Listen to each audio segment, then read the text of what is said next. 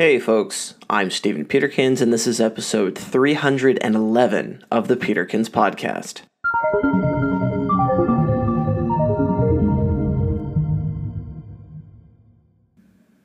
How do you eat a chicken leg?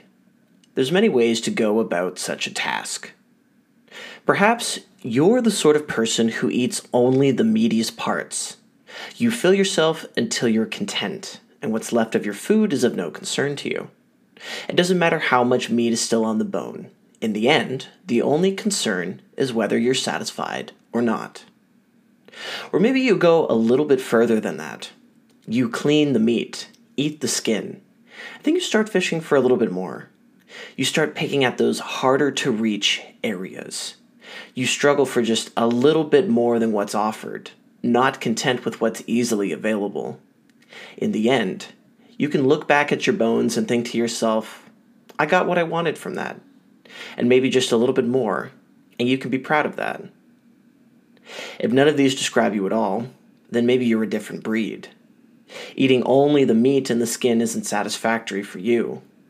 Once the meat is eaten, the skin ingested, the cartilage is stripped next. The pieces that don't go down easy, the parts that have to be chewed through with great effort, all are consumed. Perhaps you go even further. The bones themselves are broken, and even the marrow is sucked out and eaten. All that can be consumed will be.